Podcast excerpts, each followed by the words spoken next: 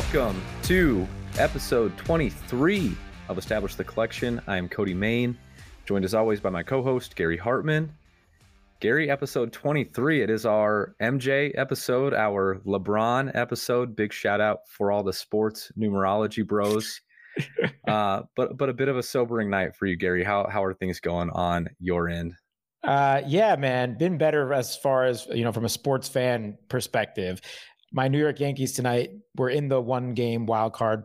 Let's let's just call it a playing game. Let's call it what it is. It's not a playoff game, but they were in the one game wild card against, of course, the Boston Red Sox and what I consider to be the best and biggest rivalry in all of sports.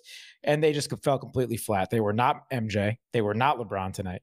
They were not. they were not even. Um, they were not even Derek Williams on the Knicks. That for some reason that was the next 23 I can think of. But speaking of my Knicks, it is time. I'm wearing a New York Yankees hat right now. Um, they are eliminated. They were woeful. I hope they fire Aaron Boone tomorrow. I hope they clean house tomorrow.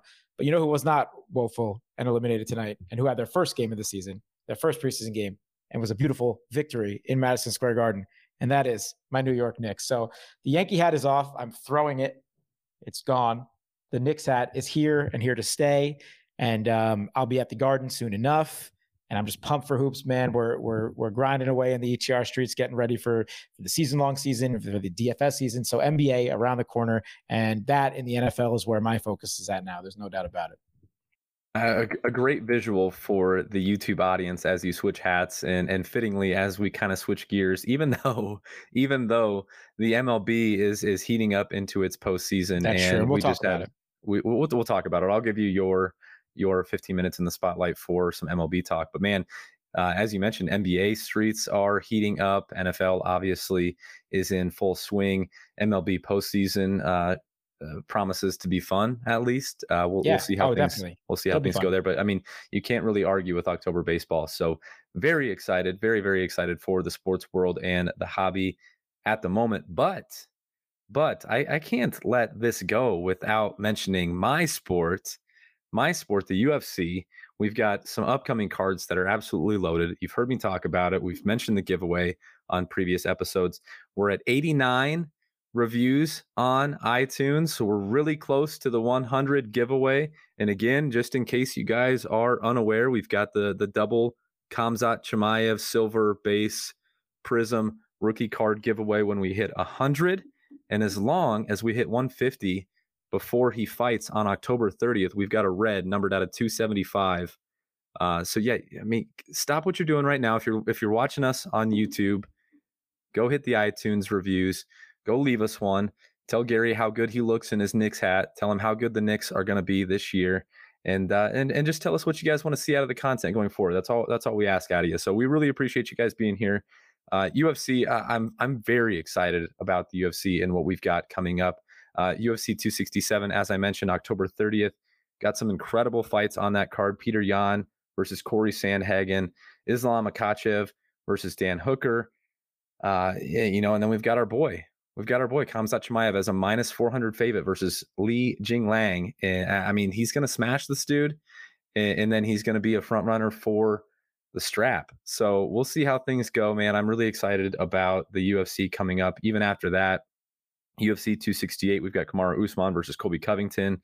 Uh, Rose Namajunas versus Zhang Weili. I think that's number three for them in, in Rose's title defense there. Justin Gaethje versus Michael Chandler. We've got a ton of big names. Is the point? As I keep rambling on here about the UFC, a ton of big names.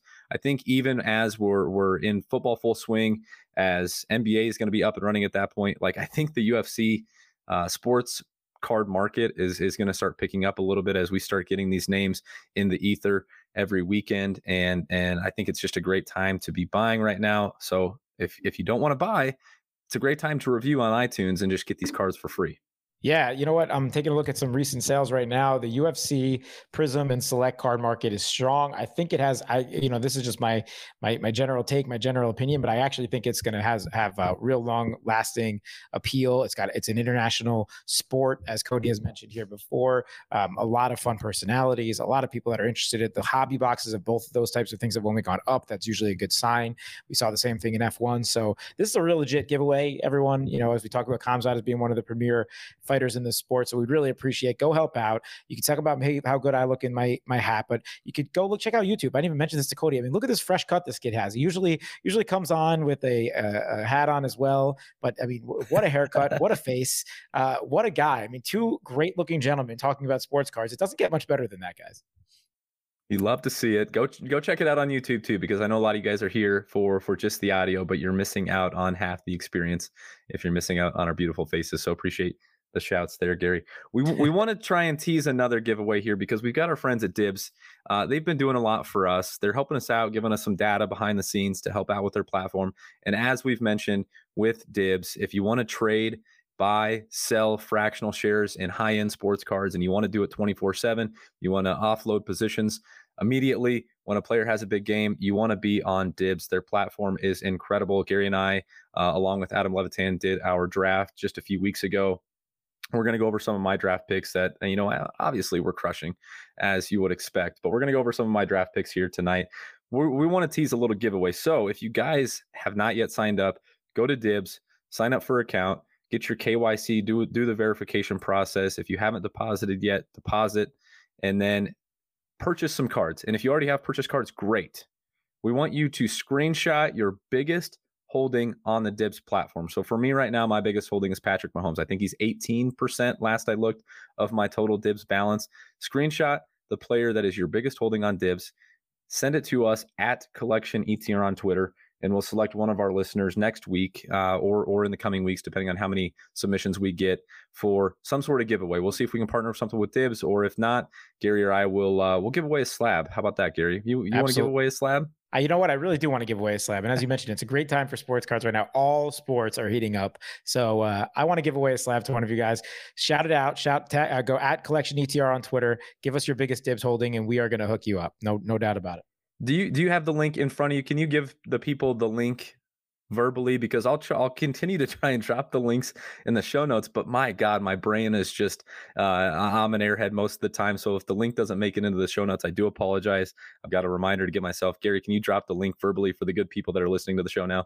Yeah, yeah. Go sign up for Dibs through our link. It's uh, dibs.app, app.link slash ETC. So that's dibs.app dot link slash etc and that'll uh, get you to the sign up page for dibs knows that you're coming through us which helps us out a ton and uh, we really appreciate it dibs are a great partner dibs is a great site and it's just getting going dibs is going to grow uh, a lot and they're going to be adding a lot of amazing cards as new releases come out as players expand their portfolios uh, to the site so a lot of good stuff over on dibs all right. As mentioned, we're going to get into my draft. I think we did this on episode 19, if if memory serves.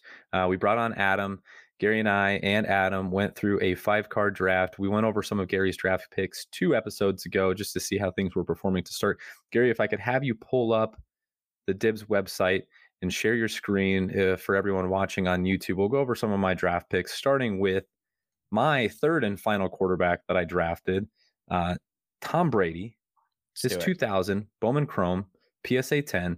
You guys left the the greatest col- the greatest quarterback of all time, the greatest football player of all time for my final pick uh, of our quarterback draft. And and he's up. He's up twelve percent to start the season. So I, I, don't know what you guys were thinking. He's the safest investment in the hobby. Twelve point one percent up to start the season. Uh, any, anything to add on Tom Brady's physical card market? Anything to add on Tom Brady's fractional card market? As uh, the Bucs are red hot once again to start the season. No, we did. We we we messed up letting him slide to you at the end of the draft. I guess you know us, uh, you know DFS guys, NFT guys, always just looking for the crazy delta. But let, then again, we just let the, the the safe investments, the sure things, just slide on by, and that's t- Tom terrific, Tom Brady. So um, you know, a little bit of a disappointing performance on his return to Foxborough this past Sunday night. Then again, still came away with the win. So you know, hard to doubt Tom. That's for sure. Um, you know, looking just over the last, you know, week or so for his physical space on card ladder, you know, that same card, either Bowman or Bowman Chrome for PSA 10 is up. It's up about 5% over the last two weeks. So, you know, maybe a little bit of what we had said, a lot of hype, him coming out strong at the beginning of the season with his Bucs team, coming out air raid, you know, strong. And obviously the hype coming up through that game in New England. And, you know, I would imagine they're going to be competing for the one seed all season long. I'd imagine he's going to be, you know, right up there with those 4,000 yard, 30 plus passing touchdown type of numbers. So, Tom doesn't look to be slowing down. This Bucs team is prolific. They have the weapons all around, and I think he is a continuous going to be continuous to be a safe investment uh, throughout the season, and obviously the for through you know for the duration of his life. Quite honestly. Yeah, honestly, I mean, if you're if you're well lucky enough to be holding on to Tom Brady physical cards, there's probably no reason to, you know, really ever sell unless you're trying to liquidate. These things are going to continue to appreciate in value. Uh, they're not obviously making any more of them. This was a kind of a, a period of time in the hobby where where things were scarce. You're not going to see a high pop count on Tom Brady's Bowman Chrome from 2000. Um, so. there is one thing that I do want to mention, though, that has me a little bit concerned after their performance Sunday night they lost another defensive back and they're mm-hmm. down three starting defensive backs. Richard Sherman was out there after being signed on Wednesday, I believe, yep. and he did not look great. Uh, if you were watching the game, he was getting cooked by Kendrick Bourne, was getting cooked by Jakobi Meyers. I am a little bit concerned about the uh, secondary of that defense, and I just am not sure. With as many good young quarterbacks as there are in the league, with as many good high powered offenses as there are in the league, that they've got the ponies to go back to back if you find yourself needing to, if you've got fractional shares on Dibs or some of the other, uh, you know, fractional marketplaces that we talk about with Rally or Collectible or Otis, if you find yourself in a spot where you need to liquidate, you want to, you know, get into some more uh, speculative investments, I, there's no problem if you want to offload some of your position in the season. I, if, if you think that there could be another buying window after the season, if they don't make another Super Bowl run, then uh, you know I've got no problem with that. Am I crazy for wanting to potentially offload, take some profits off the table on any Tom Brady shares? No, I don't think you are, particularly on those fractional type of sites. I think if you're one of the lucky enough people to hold physical something, a card like what's on the screen here, you know, the I think I think I'm more hesitant to sell that than I am on fractional when you're not actually probably holding the twenty thousand dollars worth of one physical Tom Brady card that, you know, if you're lucky enough can have you know the MJ type of renaissance that we saw the 86 Fleer have this past year and maybe help your kid go to college one day. You know, I think that's a different type of just put it in the safe investment right. where on you know the fractional sites and you're trying to kind of have those more speculative uh, investments you want to get in on some younger players you have maybe a thousand dollars worth of tom brady it's a different type of ball game and i think it makes sense to maybe kind of sell out high at the end of the season where we might see some some downstream uh, coming from tampa bay at least um, you know they might whether it's you think they may not reach their over win total this year or just the fact that they're kind of banged up and um, seemingly you know maybe heading down the wrong road from an injury perspective where it might impact some of Tom Brady's winnings, uh, you know, winning winning football games, it, it makes sense to do that. All right, from the defensive injuries on the Buck side to one of my biggest misses in my draft, and completely on brand for me because I've been talking about Tua since the draft, since they drafted Jaylen Waddle and added an offensive lineman in the second round. I was very excited about the pieces that they put around their young quarterback. Tua obviously was injured uh, early on in the season, appears to be headed towards a return, but has undoubtedly been my biggest failure to start my draft from the Dibs platform. So with the 2020 Tua Tagovailoa Panini Prism PSA 10 is down 36.25% for me to start the season. So not great for my Delta. Not feeling very good about that. But you know, it's just it just kind of reiterates the point that we see the card market reflect what's going on in the real world. Right? Like Tua gets hurt, the Dolphins are are struggling. They just lost to uh, to my Colts. My my hapless Colts found a way to get a win, and you know we we see the the card market react. Uh, Tua Tua needed to show us something this year, and he can't do that on the sideline. So, uh, is this is this a buying window now for Tua? Now that he uh, appears to be returning soon from injury, or you know, should we should we just be holding and waiting? What what are we doing with Tua at the moment? Yeah, I mean, if I'm doing anything with Tua right now, it's either buying or holding, right? I don't think I'm selling at this moment where he's still on the shelf. He should be back in about a week and a half, two weeks. And um, you know, it's there. There's hasn't been many positive signs for Tua so far in his career, right? Obviously, we we know the story of last year. You know, kind of the quarterback cut by committee, coming off the injury, um, but he didn't look so great to start this year either. Now, obviously, a small sample size. You know, it's always scary when when you go you know you you you are set on the shelf, uh, down and out. Jacoby Brissett comes in, and then Vegas moves the line towards your team. Um, you know that always is not a great sign of what Vegas thinks of the player, um, which scares me just a bit.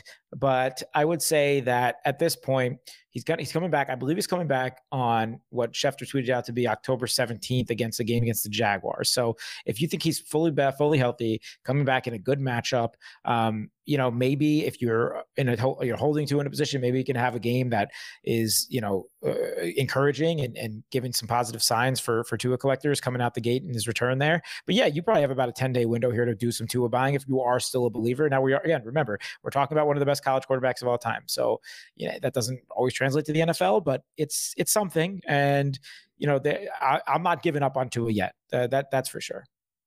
Yeah, he is. He's definitely kind of landed uh, as as a very distant third in that class, maybe even fourth now behind Jalen Hurts. But uh, Justin Herbert has cemented himself as probably one of the best young quarterbacks in the league, and may even soon flip narratives between him and some of the uh, very very upper end of the names, as we'll get to in our in our week four takeaways. Um, but yeah, I, I, I, you've you've always been the calming voice uh, on the show to help talk me off the Tua ledge when I get worried. Um, so yeah, I'm I'm holding any physical cards that I have, any of the you know higher end stuff that I've got on fractional sites, obviously still holding.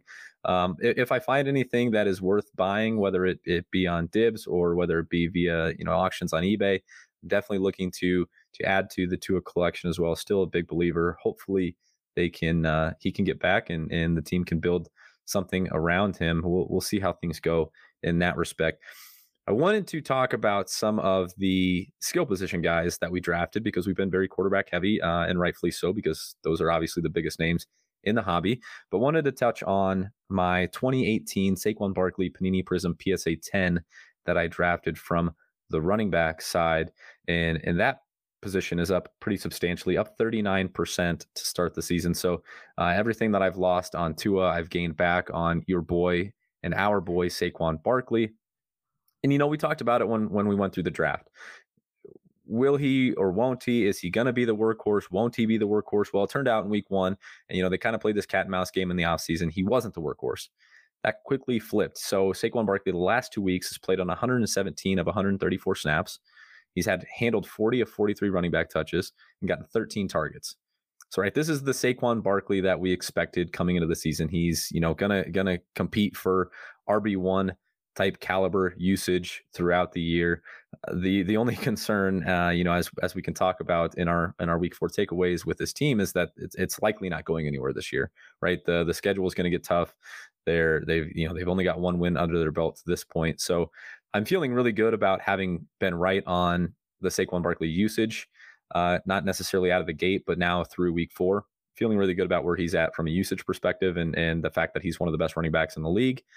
But uh, definitely concerned about the team as a whole. How how should I feel about my Saquon Barkley shares being up 39% through week four? Yeah, you should feel really good about that. I mean, it's the most encouraging sign is to see Saquon back on the field and looking mostly like the Saquon we remember, particularly over the last couple weeks.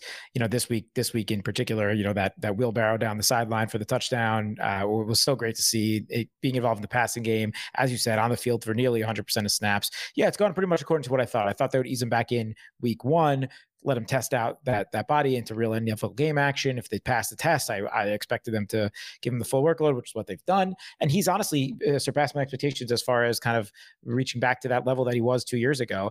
Very happy to see. Um, you know, obviously, I'm more slightly optimistic about the Giants after this past week, just from a, a macro perspective. Uh, and which is it's exciting. We'll, we'll talk a little bit more about it when we talk about our other boy a, a little bit later on. But uh, as a whole, um, you know, Saquon is, I think, in a good spot, in a good spot. And I think if you're looking to do any buying on Saquon, I would do it sooner than later because I expect, and even despite the hard get hard matchups, you know, we've seen him obviously just um, exploit a tough matchup in New Orleans this past weekend. I just think the volume will be there enough where he's going to put up his numbers. So I think as long as he stays healthy throughout the year, I think your buying windows for for what his prices are going to be will come to an end soon.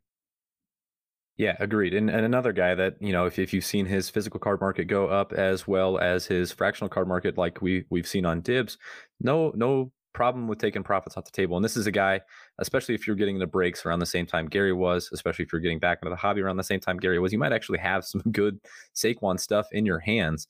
Um, so, so definitely no issues taking a little profits off the table as he's looked like you know, one of the stud running backs in the fantasy realm and one of the stud running backs in the hobby as well. So kind of like kind of like that position where I'm at with Saquon Barkley. Definitely. One guy, last guy we want to get to here, just uh, to touch quickly on the wide receiver position, because I'm a big fan of investing in wide receivers at this point. Again, I think they're they're the second biggest name in the hobby, obviously behind quarterbacks.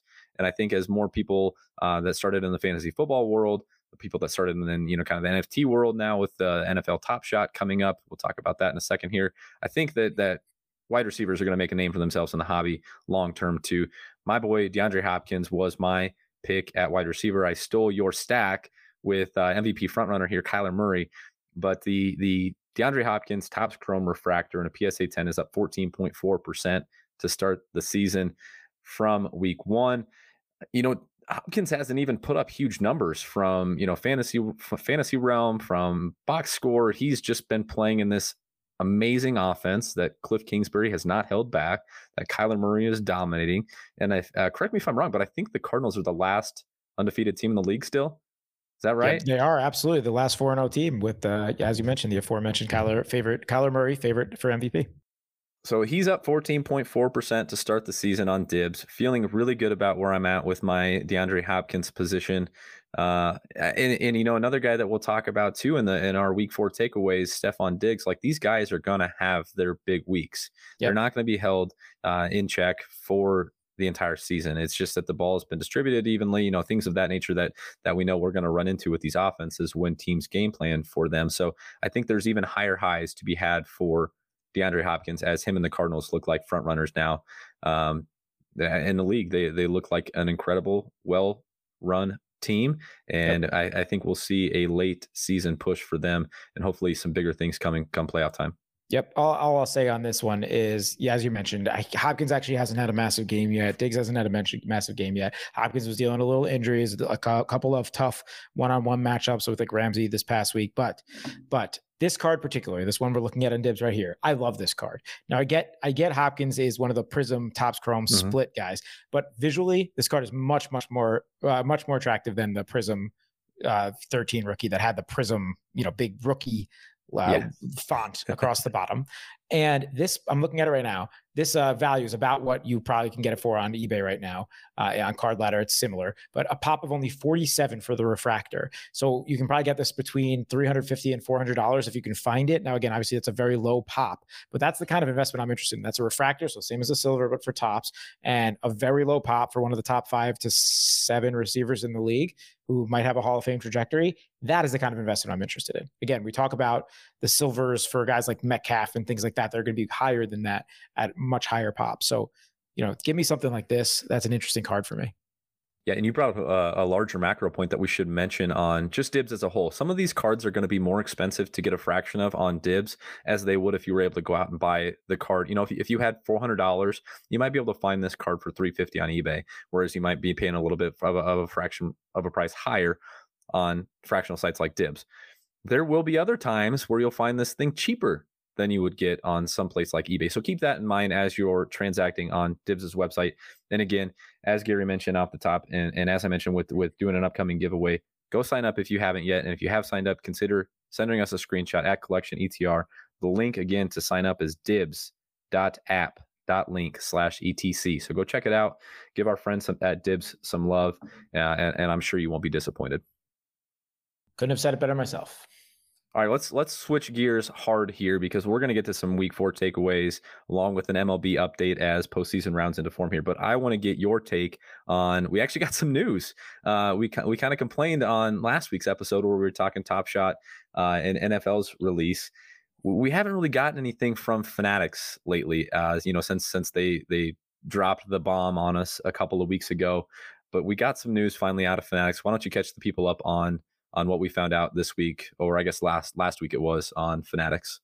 Yeah, it's like we speak things into existence, right? I mean, we we were talking we were talking on the pod last week about NFL Top Shot, which we'll follow up on again shortly here. But and I, I, mentioned, I believe, at the end of the episode that I'm sure we'll find out news on this officially before we do on Fanatics. And then I think the next day or over the next few days, we found out more official news on both topics. So uh, to my surprise, but yeah, Michael Rubin, CEO of Fanatics, came out, did a big hit on CNBC, then you know resulted in articles in the Wall Street Journal and different things about um, you know some of the real details about Fanatics' financial uh, financials, some of Fanatics plans as far as their um, you know long term plans for the card you know industry and the hobby as a whole. So some interesting stuff here. Um, you know they do have 15 year deals with the nba nba pa mlb mlbpa uh, that is now confirmed. Um, a 10.4 billion dollar valuation around their card business coming on the heels of a 350 million dollar series a uh, round of funding. So you know, not not a surprise, which to me is just a very good sign for the future of this hobby. If there's if if they're getting that kind of valuation with that kind of early funding, um, you know, despite Topps and Panini Pops probably falling out, despite you know the quote unquote fear of a bubble from the past couple of years, that stuff excites me because that means that there's real money that believes in the future of this industry. That's exciting to me. That's my favorite thing to take away from this for sure. Um, yeah, yeah. No, as, as, we've talked about, you know, we get into the the speculation, but we actually have some news to kind of break down, and I think eh, it'll still be a little bit speculative because we don't know concrete uh, what what the plans are from Fanatics. But I think my biggest takeaway from the from the news that we got out of uh, Michael Rubin and, and the Fanatics team was it really feels like they want to have a one-stop shop for yep. collectors. So I think they even mentioned they want to have manufacturing, design, distribution of cards. They want to be involved in buying and selling, grading, financing, breaking, storing. So like it, it just kind of gets sets up this feel that there's going to be this Fanatics sports cards monopoly.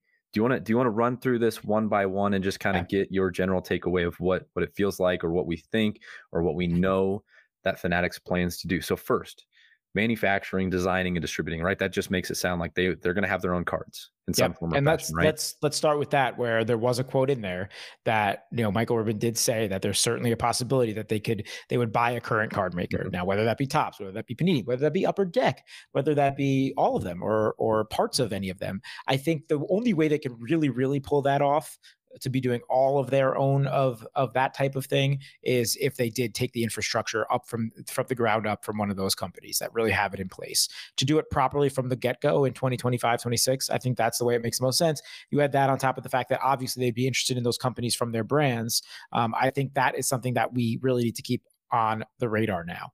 So, you know, that's that's interesting. Yeah, that's what that means. It means, you know, the manufacturing designing, that's one thing. And I think that's where it comes in with with buying a company. But the distributing is what's really interesting. I think Fanatics looks at this, obviously, they have the back end to be a DTC company, right? A direct to consumer company. And I think they look at these distributors that are currently in place from Panini and Topps and saying, why the heck do we need these people? Um, we could do this all by ourselves. And that is scary for a couple of different reasons. It's scary for obviously the future of distributors who make who've been making you know hand over fist profits over the past couple of years with the with this boom. But that trickles down to breakers because that's where they get their cards from, and trickles down to more it's more concerning for me local card shops, which you know hobby shops that have been around for for generations.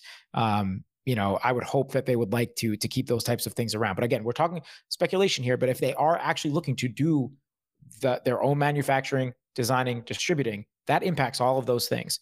Um, you know, that would also, they also did mention breaking, which we'll get into a little bit of doing their own. Like that all ties in together. Um, and, you know, that that's, it's i don't know if i want to say it's concerning because you know we just don't know how that this might actually shake out but there's just no doubt about it. you can read that headline and not think that the future of distributors card stores and breakers are in trouble well, and we talked about all this that the possibility of just going them going straight direct to consumer was within play. We we knew that they had the infrastructure to be able to do that. Um, so you know if, if that's the route that they choose to go, it could go back to your point where you talked about someone like my son, who's three right now, who yeah. by the time this this deal goes through, I hope is is as interested in the hobby as I am.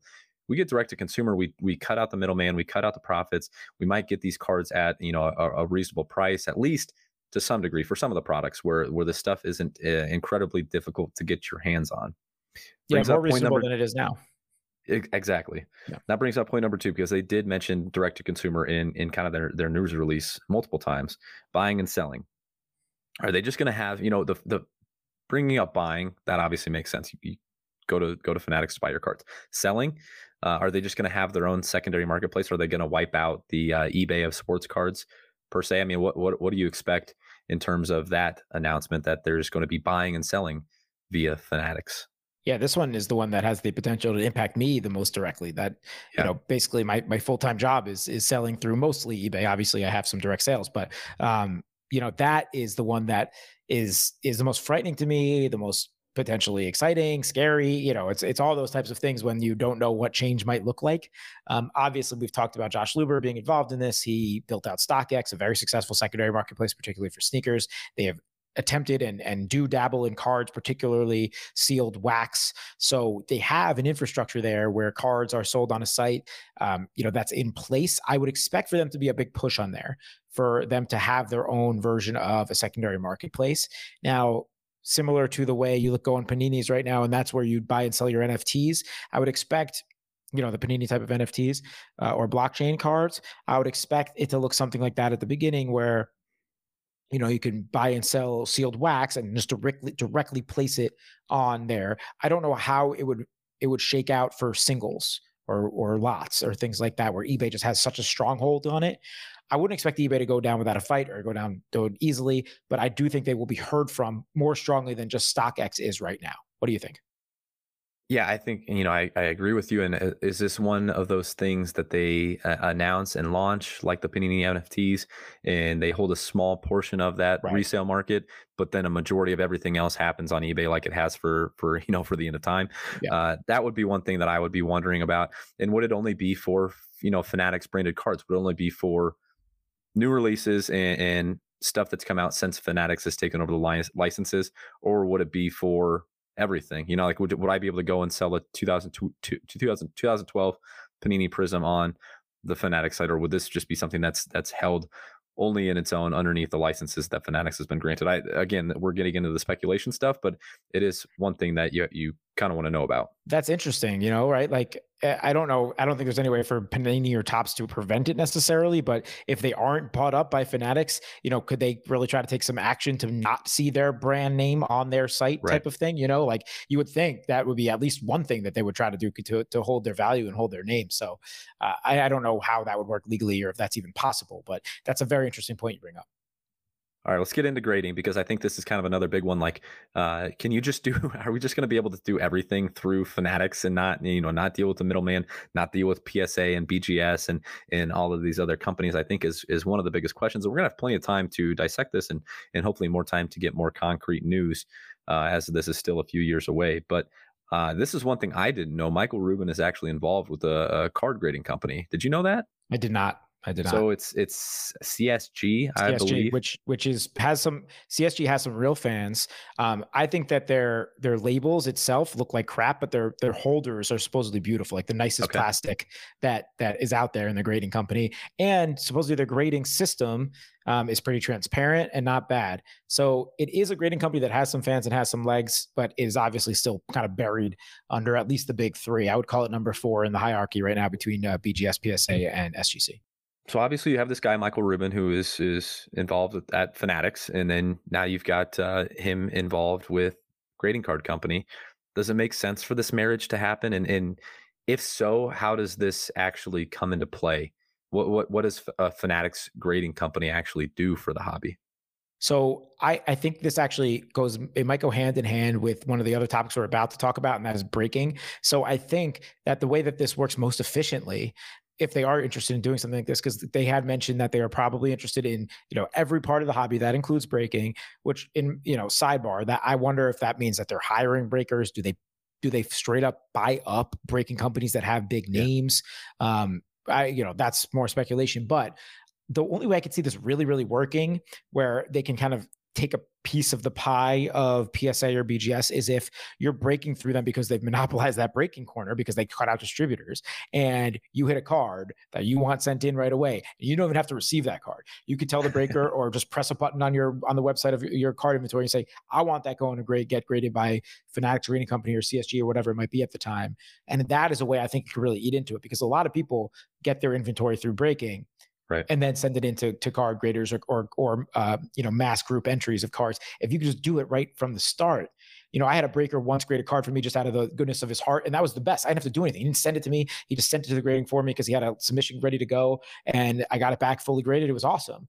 Uh, you know shout out to that guy. He, he knows who he is. But um, you know it, it's that that to me is you know where that might be able to actually take a piece of that pie. Besides that i don't see them interrupting that space so easily Not yeah, I mean now you've got the wheels turning. It's like okay, so so you go on, you, you buy it into a box, or you you know you buy into buy a full box. You have it broke for you uh, through Fanatics, whether it's you know uh, companies that Fanatics is partnered with or bought out or whatever the case may be. You hit a card, like you said, you get it graded. Uh, you you you can sell it, I guess, instantly on their secondary marketplace if you want to. If they've got a secondary marketplace for cards, uh, you could store it as as another thing that they mentioned. They talk about storage. You could just have it stored in their vault. Um, I mean, it, it them yeah. them wanting to be the one stop shop for collectors just kind of is starting to make sense with all of the things that they mentioned. You could hit. You could be in like a hundred dollar break, hit a thousand dollar card, grade it for a hundred bucks, put it on their site for whatever the five dollar fee, and make like an eight hundred fifty dollar profit without ever even receiving the physical card in your hands. I'm starting to love mm. this. Like, like, like could, it's, it, it's, possible. You know what I'm saying? Right. I, I think the change is going to be terrifying. And I think that, as you mentioned, like, especially with grading, the biggest thing for them to overcome is the stranglehold that PSA, especially, uh, and BGS, obviously, to a right. lesser degree, has on just the grading market as a whole, right? How are they going to steal that, that market?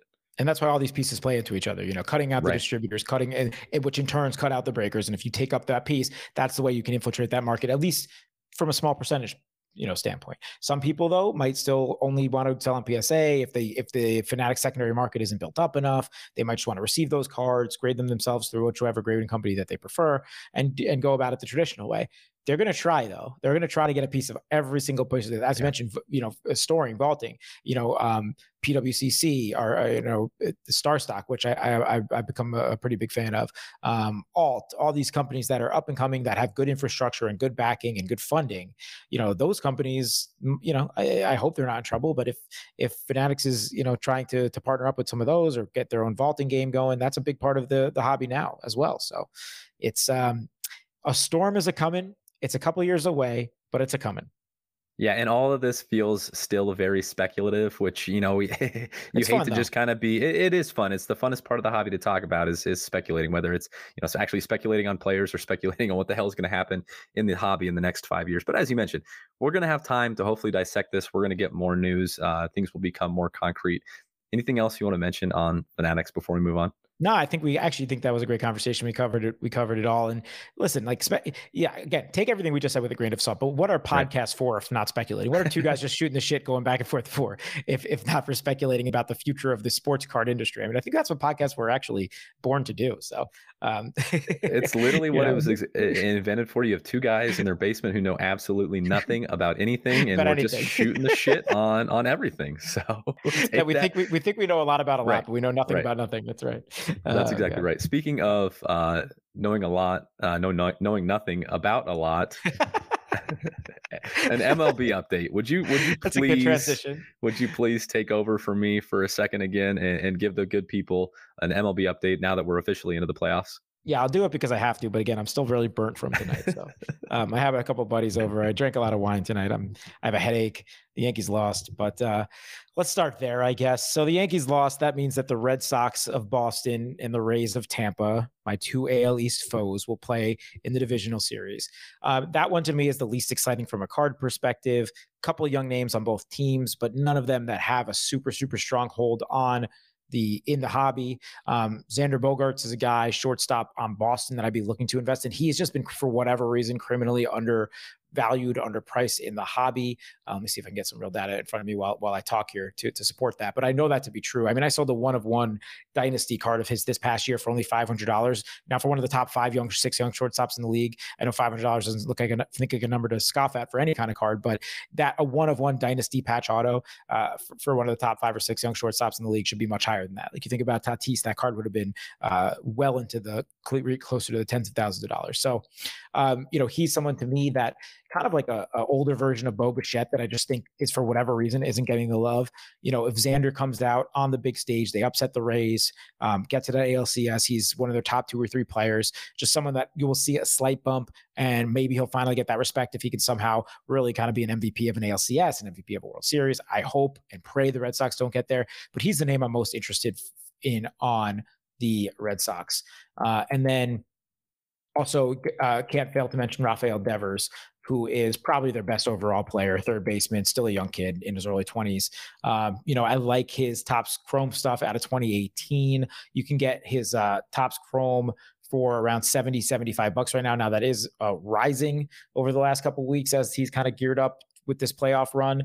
Uh, but I think that can get up to a hundred dollar card in this playoff run here if they if they do go anywhere. He's a good player, power hitter, big market. We've talked about that a lot. So those are the two guys on Boston. I'm looking at on Tampa. You know they're they're just so hard to get excited about them from a card perspective. Um, you know they're consistently one of the best teams in baseball, consistently been around or sniffing or in the World Series. Yet it's a very small market which with has often been dominated by just overachieving good pitching and kind of small ball Billy Beane type of rosters being built for the hitting, which doesn't result in much excitement from a card perspective. The one guy to keep an eye on is Randy Arozarena, who was kind of the darling of the playoffs last year. You're going to see most of his rookie stuff in a Cardinals uniform because that is where he was out of 2020 Topps, 2020 Topps Chrome. I do think that there is some room there. The 2020 Topps Chrome rookie card for him in a PSA 10 is a very cheap card card, and the pop is still under a thousand. That is definitely the guy to take a look at. The pop right now is at 889. It is rising. It will get to a thousand at some point,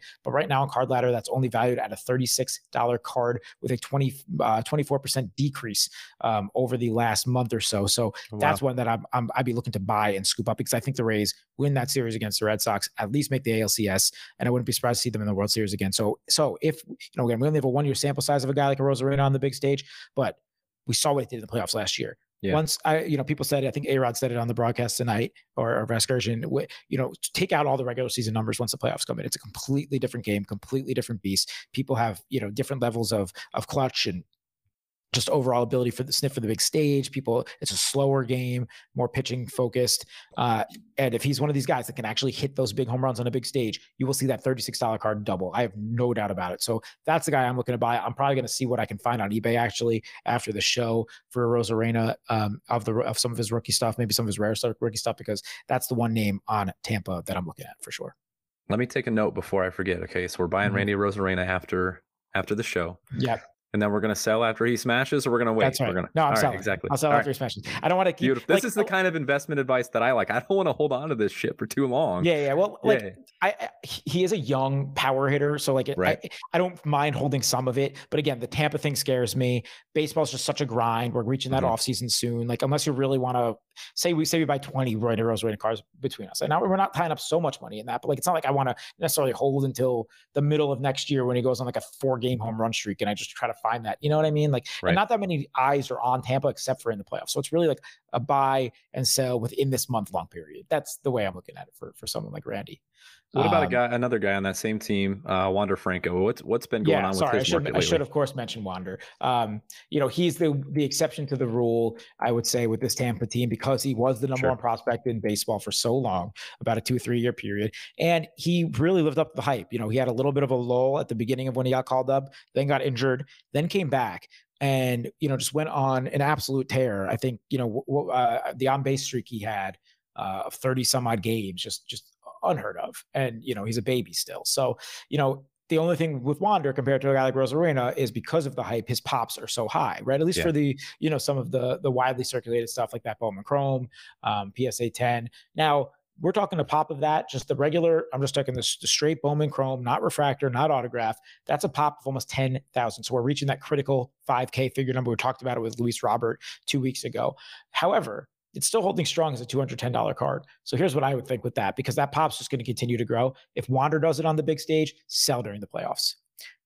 If he is, you know, if he hits a couple home runs against Boston coming up, which should have a lot of eyes on it that series, if they go on to face the Astros, whatever it may be, if you feel it, if you feel that big run coming from a guy like Wander, if you have the highly circulated stuff, I'd sell during the playoffs.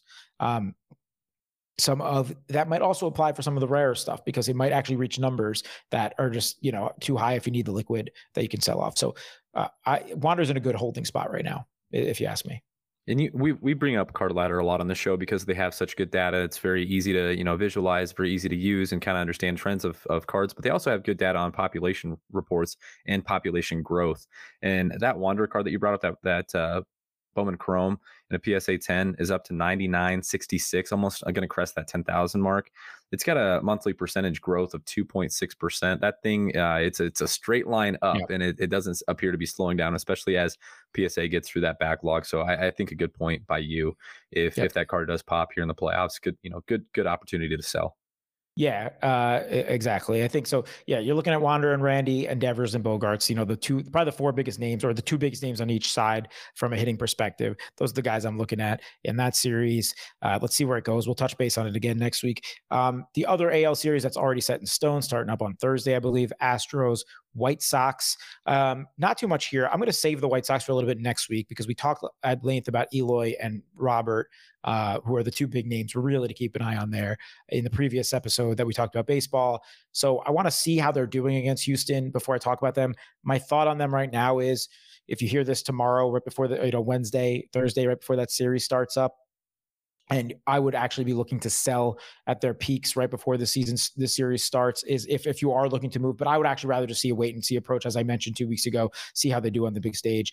Now, again, that could that can that wait and see approach could be short lived, right? They could be mm-hmm. swept by the Astros, and you might have missed your window. So go with your gut, go with your intuition on guys like Robert and Eloy. But um, you know, if you bought early in the season when both those guys were hurt and you were looking for those selling windows, you know, you probably are going to run out of time shortly. So that's why I say I'd probably be looking to sell on the hype of them entering the playoffs.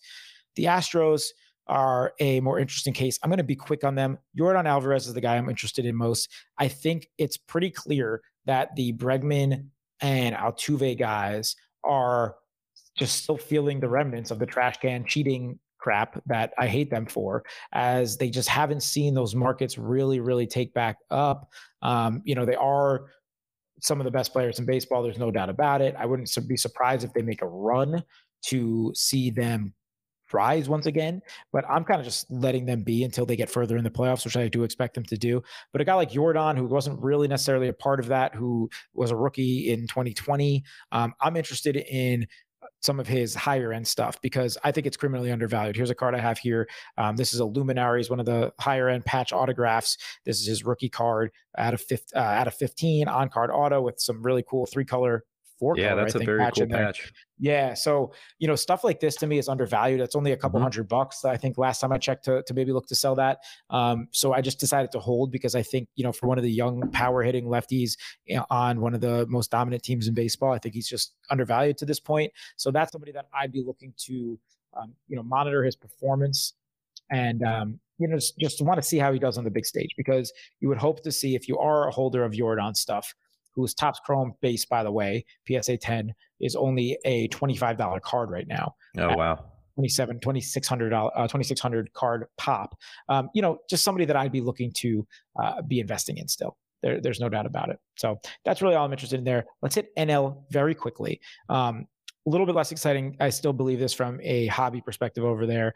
The Giants of San Francisco uh, wrapped up that one seed, and they are going to face the winner of Dodgers Cardinals. Now, the Dodgers just dominated the regular season as well, and because they were in the Giants division, have to play a one game plan. That's a problem in its own right for baseball to figure out. I'm not going to touch on any Dodger or Cardinal right now because I just don't think it's fair to speculate. I'm going to assume the Dodgers move forward. If they do, I'm interested in guys like Corey Seager, Gavin Lux, Mookie Betts, the big names. Those are the guys to monitor. Let's talk Giants quickly. Kris Bryant, probably the guy I'm most interested in. You know, we talked about him as one of the early uh, 2010 decade guys. That was one of the biggest prospects in baseball. Won a Rookie of the Year, won an MVP. Then his market kind of plateaued. Um, now he's on a new team with uh, a lot of fans as well, and maybe not as much as the Cubs, but a chance to kind of respark that playoff uh, magic, that that MVP type season that he had, I believe, back in 16 on one of the best teams in baseball. And he's really him and Buster Posey uh, are, are their two kind of Hall of Fame caliber type players, both of whom I'm interested in. Now, Posey's a catcher that always kind of t- uh, puts a cap on somebody's market, but he is one of the best catchers of all time. And if he can win one again another World Series, I really do think that catapults him into another class of this generation of player. I think you can see him um, kind of reach all-time peaks of his cards coming up here if that Giants team does go on a run. And Kris Bryant, somebody that I'm interested in buying early in the playoffs. If you think the Giants can get past the Dodgers, if that is who they they face. Um, any thoughts there on Giants Dodgers if we get that if we get that game? No, I wanted to circle back on on White Sox Astros because those were guys that I was buying uh, yeah, during yeah. the injury dip, as we talked about, and I held on to a few of those. Um, you know, I think the the biggest pop in their pricing was was after they both returned from injury, both Eloy yep. and Luis Robert.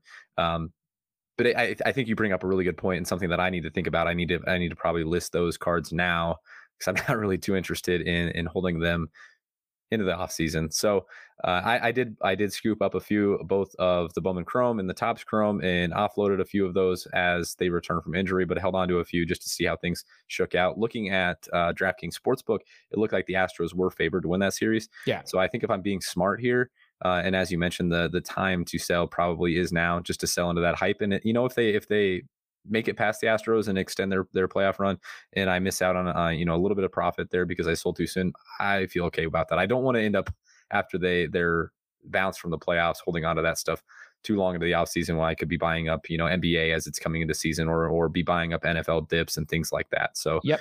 Uh, I'm, I'm glad you brought that up. That's exactly my point too. Is is you what you you mentioned an interesting phrase, which is buying into that hype, and that is exactly what you'd be doing. Like just look at the Eloy Jimenez 2019 Topps Chrome pop of a little over three thousand, but growing $47 card right now. But um previously, as you said, they kind of real they they were, you were able to buy low when they were injured. Mm-hmm. They really spiked when they came back, and then if you look at the last month, that card's down about thirty four percent. However, yeah. if you look at the last two weeks, it's back up another seventeen percent, and all that is is is a strong end of the regular season and buying into the hype heading into the postseason. So yeah. you are you're able to now sell as that market's going back up. If you want to get off of it, you might not have too many more opportunities. Maybe you wait to see after game one. What if the guy hits a home run? You might or or do do what we talk about. Have those drafts ready to go. You know, yeah, you know, there, there's a couple approaches you could take here. But you probably have another about a week, week and a half um, over this five game series uh, and maybe they surprise. Maybe they they go on another and, and beat the Astros, which I would love to see because I don't like that Houston team. But um, you know, you, you might you might have some more window there. But you know, you you got to um, take a conservative approach. I think if you're not looking to get stuck holding it into the offseason. Yeah, definitely. We'll we'll follow up with baseball as the postseason rolls on, and definitely give yep. some updates on the teams remaining and, and some of the card markets remaining as well. But we want to circle back and kind of finish out the show with some NFL talk because we've been given our takeaways on on what's going on with the NFL market. There's obviously a lot of movement, primetime games. It's where the most eyeballs are right now. It's the most interesting sport right now. Um, there's a lot of movement. I mean, I, as as you're looking through some of the sports card markets and some of the player markets, you just see a lot of rise and fall throughout the season, a lot of rise and fall with performances. And as things start to finally take shape, uh, MVP races are starting to take shape. Which teams are actually contenders start to take shape. Uh, and then you know some some players that are uh, underperforming are, are starting to see their markets dip as people sell off. So why don't we start with uh, what we just saw Monday night? Justin Herbert took care of business against the Raiders. I think the Chargers are now in first alone in the AFC West, if I'm not mistaken. Uh, but I mean, Herbert looks good, and you're starting to see kind of that rhetoric flip now in the national media too. Obviously, he was uh, a guy that was very hyped, a guy that crushed uh, every statistical measure anyone had set for him as a rookie. But now you're starting to see him like really compared to those tier one quarterbacks and, and even a, a, a, step above some of those guys. So curious what you have to say about Justin Herbert after his, after his Monday night performance. Yeah, you know, if you've been listening to this podcast long enough, that I've been a Herbert believer. I bought into that Herbert hype. Obviously, the hobby also has been very excited about Justin Herbert since he kind of burst onto the scene. But um, I think he's for real, man. I really, really do. And if we are talking about him in that, you know, Mahomes, Josh Allen, Russell Wilson, whoever you want to call about a tier, you know, there's room for this to grow. Now, the scary part is with the stuff like the just the base PSA 10, that pop will also grow, but doesn't mean there's not room for that still to grow. We've seen this with guys like Luka, right? 8,000, 9,000 type pop, yet still a six to whatever, 600 plus dollar card. Even if it settles in around there, that's exciting for a very high, high pop card because he's a quarterback and he's a stud. Then you take it one step further, go back, you go to some of his lower end, you know, some of his shorter printed stuff or just even higher end stuff. And that stuff's just going to have plenty of room to go as we're going to still see it have room to grow with guys like Mahomes and Josh Allen or those guys as they win more MVPs and more Super Bowls. That's the thing with quarterbacks. The ceiling is very, very, very, very high. And if he's one of those special ones, you know, it's there's there's so much room to go, which is why I'm hesitant to sell much of my Herbert, yeah. even while he's so hyped up right now, even while he's clearly the best, you know, year two uh, quarterback in the league. I'm hesitant because I do believe in it long term, and I know what kind of ceilings quarterbacks have. Yeah, you mentioned his PSA 10 stuff, right? His his base stuff as pop counts are starting to creep higher and higher. Even as the pop count on that PSA 10 base card is approaching 2000, it's been relatively flat. Uh, and you know, obviously, as PSA continues to work through their backlog, that thing's going to continue to grow. But it's settling in right around five hundred dollars. Hasn't been much movement, even as some of that uh, you know lower end base stuff has kind of fallen off, uh, even as the season's kicked off. But his higher end stuff. So I looked at his rookie ticket auto in a PSA 10. That thing's up 13% over the past 30 days and 50% over the past nine months. You're seeing the the you know the hobby was already high on this guy, the the stud from the 2020 class. You know, as we've talked about in the past, when when people are breaking this ultra modern stuff, when people are getting involved in the hobby, and these are the names that are hot, this stuff's going to carry value long term. But we're seeing it kind of reach new highs with someone like Herbert, and as you know, rhetoric changes and, as he kind of flips himself as you know a good young up and coming quarterback into a legitimate bona fide stud i think we're going to continue to see those things reach higher highs. Yep and we might be doing our first psa reveal on the podcast next week. I have a bunch of high end herbert oh, coming baby. back. Oh yeah, baby. I'm excited. All right let's let's hope that stuff comes back and let's hope it comes back tens but this is going to yeah. be great. I you know what I've had enough of profiting off of your misery. I we've seen the Knicks lose in Madison Square Garden to get eliminated. We've just saw your Yankees lose. I don't want to see a Herbert come back a PSA nine or something. Let's get some tens, baby. Don't worry though. You know why? Because because let, us I don't know if this was in the the the the order that we have on our sheet here, but let's transition to a guy we both love that I think is gonna gonna ease some of both of our miseries because that's Daniel Jones, my friend. Yeah, that's, baby. That's our, that's our guy, Danny Dimes, who neither of you got, neither of us gave up on. And maybe we were a little worried for a minute, you know, but neither of us gave up on. And uh, I think we are two very, very uh, heavy investors and collectors in, in Daniel yes. Jones's market, in his cards. Um, and I, I, love what I just saw out of that guy in New Orleans this past Sunday. First 400 yard game, uh, looked like an absolute pro, stepping up into the pockets, making plays downfield. We know what he does with his feet. Um, if you give him time, he's cut down on the turnovers. Jason Garrett has not been a hindrance over the last couple weeks, um, at least you know between this game and the Washington game. And uh, there's exciting stuff there, and and I think there's a lot of reason for optimism. Uh, despite the tough schedule coming up, which I know you wanted to, you know, you want to touch on. Yeah, it's eh, so here's the thing with Daniel Jones, and like I think if we're in at this point, we're kind of in for the long term. Now, eh, you know, maybe there's there's short term windows. I don't know if it popped back up to a point where I would even feel comfortable selling after that 400 yard game, but I think going into the season, I just wanted to see Daniel Jones show me as someone who's invested in him heavily enough for him to be given another shot. I the, the, obviously the worst thing is if this team goes out and drafts another quarterback, gives up on him entirely, uh, and uh, he hasn't been the problem for this team, as you know, this year. Bit. He's he's been very very good. Yep. Uh, Throughout, so I, that's even, that's the Denver, even the Denver game week one was not his yeah fault. You know, it wasn't a great Daniel Jones game, but it was a fine Daniel Jones game. And every game since then, weeks two, three, and four, has been a good or great Daniel Jones performance. So um, there's there's a lot to like there. And at the very least, what he's shown, and let's see if we can keep out again. We're still very early in the season. We're not even technically with the 17 weeks. We're not even a fully a quarter of the way through. But um, what we are seeing is some people, some quarterbacks take that year two leap. Mm-hmm. It looks like we might be getting a year three leap from Daniel Jones when everyone in the world doubted him. And guys like us, me as a Giants fan and a Daniel Jones collector, and you just as a Daniel Jones collector and Daniel Jones fan, you know, this is great. I love seeing all these uh, media pundits eat their words. I hope it continues. uh, I really do. And, you know, look, the schedule is not going to be great from a winning perspective. It might not be great, but I'll tell you this that team showed me a lot this past week because I thought they could just lay down and die again this season, have another four to five, six win season and show no heart. But you know what? Judge has them competitive. I don't know if I love him from an in-game coach. You know, this is going to get very Giants fanny weedy, but uh, I, you know, he has them competitive and and caring every week. If you look at that locker room and the camaraderie, they they want to go out there, they want to compete, and maybe they unlock something this past week. If their offensive line can hold up just a bit, I think we'll see them be more competitive than people think moving forward here. And this is someone that has not been optimistic on the Giants at all. You you you know my my thoughts on how, what this last decade has been right. on this team. But you know, listen, division games you never know; they can go any anyway. And then even look at at the other other games in that schedule: the Rams, Panthers, Chiefs, Raiders, Bucs, all coming up. Chiefs can be completely exploited through the air. The Rams, we just saw what Kyler just did to them through the air.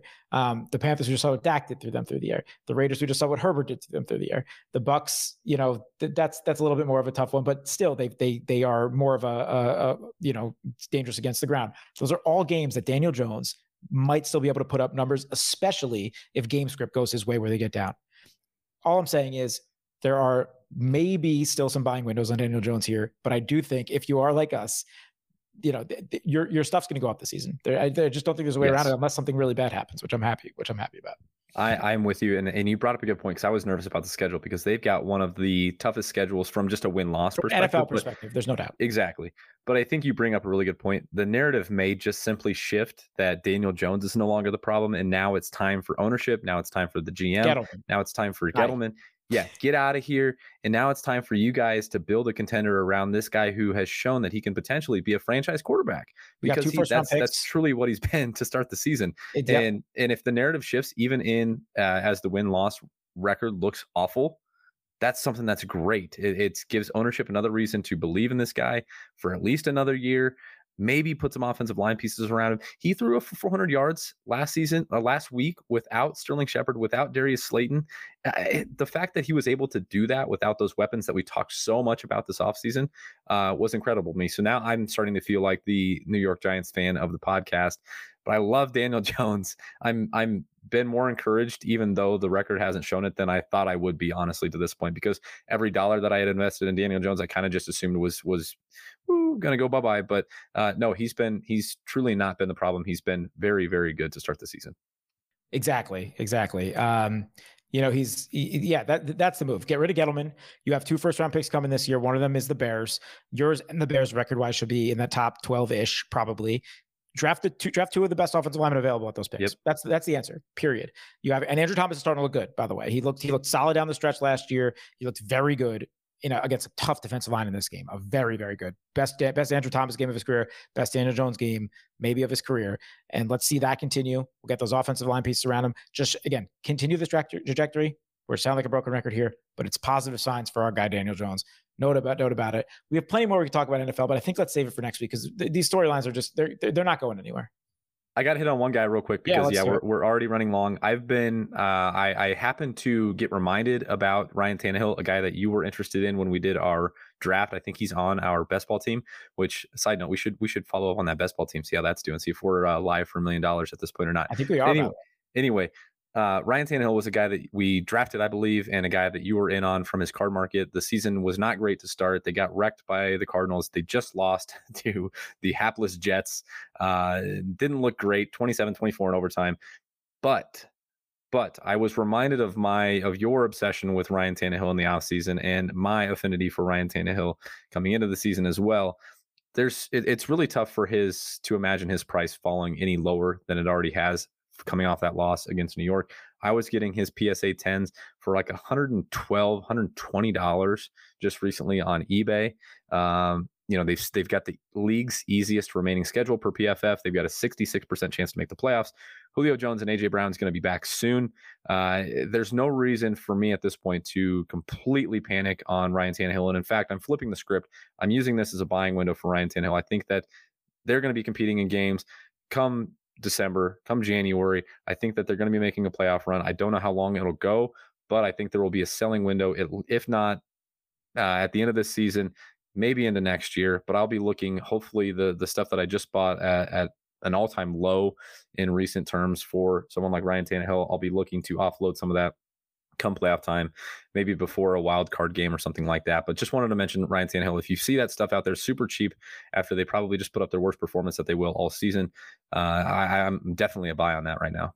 Well, you know, me and you were on the exact same page with that. I didn't realize that it had gone that low. I'm going to go take a look right Super now myself, low. see what I can scoop up over the next week because uh, I'm a believer in Tannehill. I'm a believer in that passing game. Let's get AJ Brown back. Let's get Julio back. Let's get that thing going again. Their defense is bad, just straight up bad, which is good for Ryan Tannehill numbers probably uh, for the rest of the year.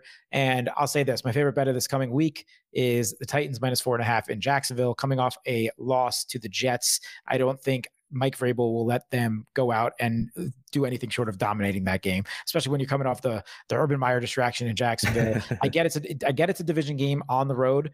Uh, you don't love laying points in those situations, but if you're a gambling man, trust me, I think the Titans go out and dominate that one. I think that is a great place to leave the people. Lock it up. You said it was Titans minus four and a half. I'm seeing four and a half right now. Yeah. All right, lock it up. Titans minus four and a half. Buy all the Ryan Tannehill cards you can get your hands on. Buy all the Daniel Jones cards you can get your hands on. We had so much more we wanted to talk about on this episode. I had no idea we were going to go this long, um, but we'll be As back we next. yeah, we'll be back. You know, we we want to talk. Uh, we wanted to kind of recap NFL Top Shot thoughts uh, as as that's going to get into full swing. We, we really with with NFL Top Shot, we want you guys to be prepared when the the drops go live, when the marketplace goes live. We want you guys to know what you should be trying to get your hands on. So hopefully, we'll have more information as that comes out.